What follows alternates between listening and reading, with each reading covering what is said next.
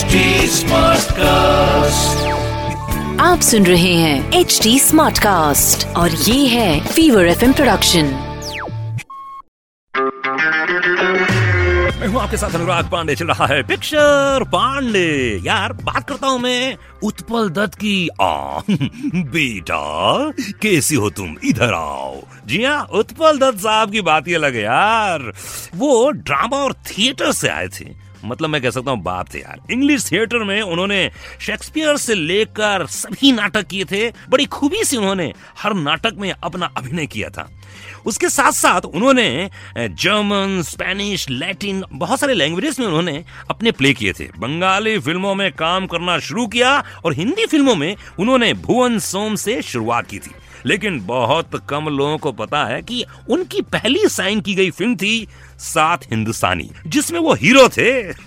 उसी फ़िल्म में पहली बार नज़र आए अमिताभ बच्चन। लेकिन सात हिंदुस्तानी एक छोटी फ़िल्म थी और कुछ ही शहरों में रिलीज़ हुई थी और इसी तरह से भुवन सोम की भी यही हालत थी हाँ। लेकिन लेकिन लेकिन लेकिन, ऋषिकेश मुखर्जी की गुड्डी फ़िल्म आई और पूरी तरह से उद्बल दत्त हिंदी फ़िल्मों में छा गए। वैसे, ऋषिकेश मुखर्जी ने उन्हें अपनी लगभग लगभग उस जमाने की सभी फ़िल्मों में लिया था हाँ और उनकी हर भूमिका कमाल की होती थी। याद है आपको, अमोल पालेकर के साथ उनकी जोड़ी बड़ी मशहूर हुई थी। अरे, गोलमाल नरम गरम रंग बिरंगी बहुत सारे कैरेक्टर किए थे और धूम मचा दी थी चारों तरफ़, यार। अरे, सुनो, ऋषिकेश मुखर्जी, उत्पल दत्त और अमोल पालेकर इन तीनों की तिकड़ी बड़ी कमाल की हुआ करती थी हाँ। वो जब मिलते थे हंस हंस के पागल हो जाया करते थे। एक्चुअली क्या था कि ऋषिदा अमोल पालेकर और उत्पल दत्त को लेकर एक फ़िल्म बनाना चाहते थे लेकिन उसके पहले उत्पल दत्त साहब की डेथ हो गई।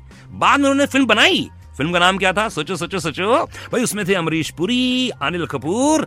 फ़िल्म का नाम था झूठ बोले कौआ काटे। हम्म, सोचो अगर उत्पल दत्त होते अमोल पालेकर होते क्या बात होती? चलिए खैर सिर्फ़ और सिर्फ़ पिक्चर पांडे के साथ मैं हूँ आपका अपना अनुराग पांडे।